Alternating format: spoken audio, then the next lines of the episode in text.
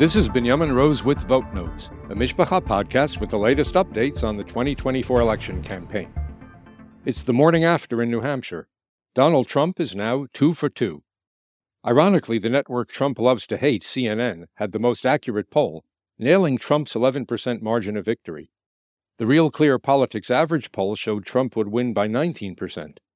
The anti Trumpers are taking solace in that Trump's victory was smaller than most pollsters expected, but a win is a win, and pressure is building on Nikki Haley to follow Ron DeSantis out of the race.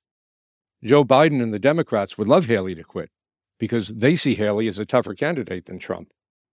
During a 10 minute speech to supporters Tuesday night, Haley didn't sound like someone ready to drop out. To her credit, she congratulated Trump and didn't try to spin a double digit defeat into a victory. She did say that her 43% share of the vote was way higher than the 2% she received in the first poll taken in that state after she announced her candidacy last year. Well, it certainly helps that everybody else dropped out in the meantime. So if you're an anti Trumper, there was no one else to vote for but Haley. But unless her donors buy into that argument, Haley is in big trouble. She needs mega millions to overcome Trump's millions of MAGA voters.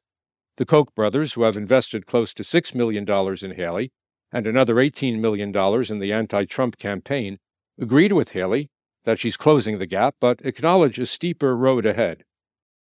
That road gets bumpier for Haley in Nevada, who holds a caucus in two weeks. Haley didn't file to run there, so Trump will make it three for three. Then comes South Carolina on February 24th. Trump leads there by 30% in the polls. That would be a very embarrassing defeat for Haley in a state where she was a successful governor. If she loses four races in a row, who will donate money to keep her tank full? In politics, you can't run on empty pockets. Despite Haley's sunny optimism, her chances are looking pretty dismal. This has been Binyamin Rose with Vote Notes, a Mishpacha podcast.